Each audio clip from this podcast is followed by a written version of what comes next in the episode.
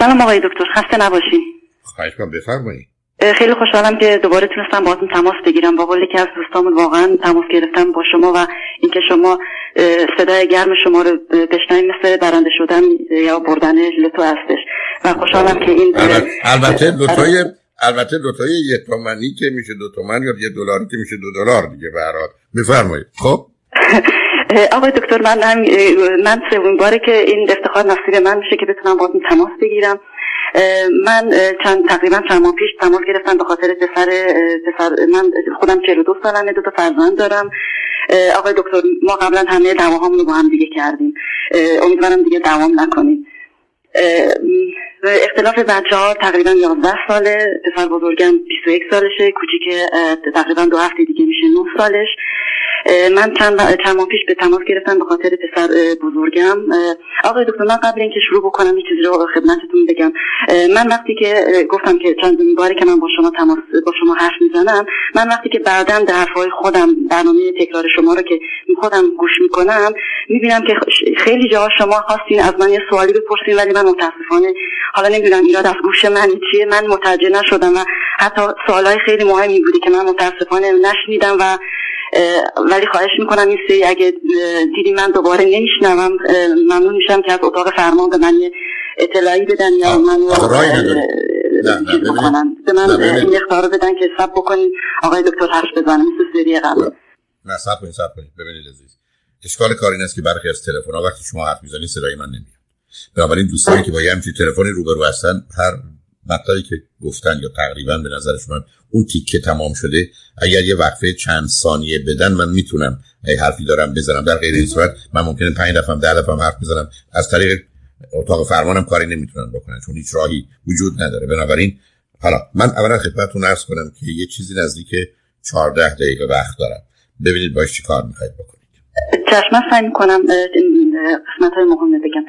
در مورد پسرم که گفتم الان 21 سالشه متاسفانه یه مدتی خودش اومد به من گفت که ماریا جوانا مصرف می‌کنه. من باز تماس گرفتم و گفتیم چیز راهکردهایی که شما در مورد پسرتون گفتین و انجام دادین خیلی خوب بوده و یه سری راهنمایی های دیگه ای که شما به من کردین الان خدا رو شد خیلی آرومه و در این مورد کلا همه چیز تا الان خدا رو شکر خوب پیش رفته ولی در مورد پسر کوچیکم آقای دکتر چون اینا 11 سال 11 سال فاصله سنی دارن این دو تا اصلا با هم دیگه نمی‌سازن. یعنی یه وقتایی شده مثلا پسر بزرگم میاد به جایی که باهاش شوخی شوخی که می‌کنن که هیچی ولی دوباره شوخی میشه به یه جایی که پسر بزرگم یه حرفایی بهش میگه دروغ گو یا مثلا تو اینی تو اینی هر چی بهش میگم پسر من تو بزرگتر یه چیزی نگو که این پسر یه جوری با باشه که حداقل تو یکم الگوی این کوچیکه باشی. ولی خب کوچیکم همچین بهش میپره مثل خروش جنگی تو خونه میشه جنگ و دعوا. یه وقتایی خب من نمی‌تونم دخالت نکنم میپرم به جفتشون. یه وقتایی در رو میبندم میگم هر چی دلتون می‌خواد به هم دیگه بگی ولی الان اصلا اصلا چی مهمتر آقای دکتر. پسر کوچیکم دروغ میگه.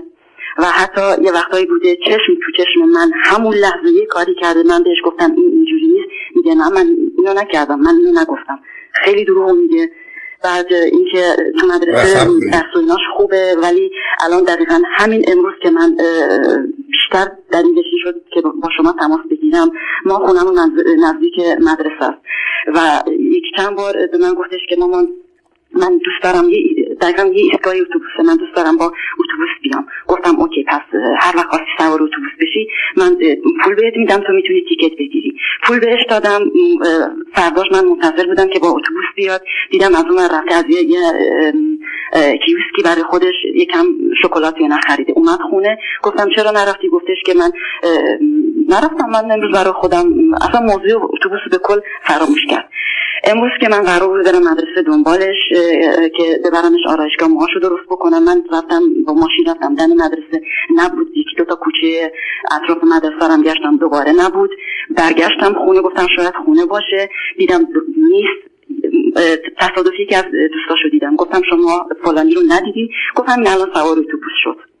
من برگشتم دقیقا نزدیک ایستگاه اتوبوس دیدم داره میده اون خیابون صداش کردم. گفتم اینجا چیکار می‌کنی؟ شوکه شد یکم گفت دنبال دوستم میگشتم. گفتم بیا سوار شو. یکم دیگه رفتم جلو ماشین رو دیگه داشتم خاموش کردم. گفتم تو چشم من نگاه کن ببین تو کجا بودی. گفتش که من با اتوبوس اومدم. گفتم پول داری؟ گفت نه. گفتم تیکت بلیت اتوبوس داری؟ گفت نه. گفتم پس چرا سوار شدی. گفت گفت نمی‌دونم. یعنی آقای دکتر یعنی من اگه اون لحظه من اونجا نمی‌دید عمرن نمی‌گفت که من. یعنی میگم قشنگ دروغ میگه. یعنی من اصلا موندم. بعد آقای دکتر من شما شما صبر می‌کنید؟ شما با صبر می‌کنید که باز دوباره راه افتادید دارید میرید عزیز؟ چشم بفرمایید آقای دکتر. اوکی صبر کنید اولا شما قرار نیست که شرایطی فراهم کنید و اجازه بدید بچه‌ها هم دعوا کنید حرفتون بهشون اینه که اگر می‌خواید با هم اشکال داشته باشید دعوا کنید. حق دارید مثلا هم دیگه رو ببینید با مرد بزنید. تو میری تو این اتاق تو میری اونجا یک تو میرید این که بعدا درشون ببندید هر کار می‌کنید بکنید کار درستی نیست. مثل این من به شهربانی به پلیس خبر بدم که کسی داره این کارو می‌کنه میگه خوبی خودت کاری بکن. برای شما مادرید. از قبل حرفتون است که به هیچ وجه اجازه نمی‌دید به هیچ وجه اجازه نمی‌دید شما با مشکال داشته باشید. موقع از جانب من تنبیه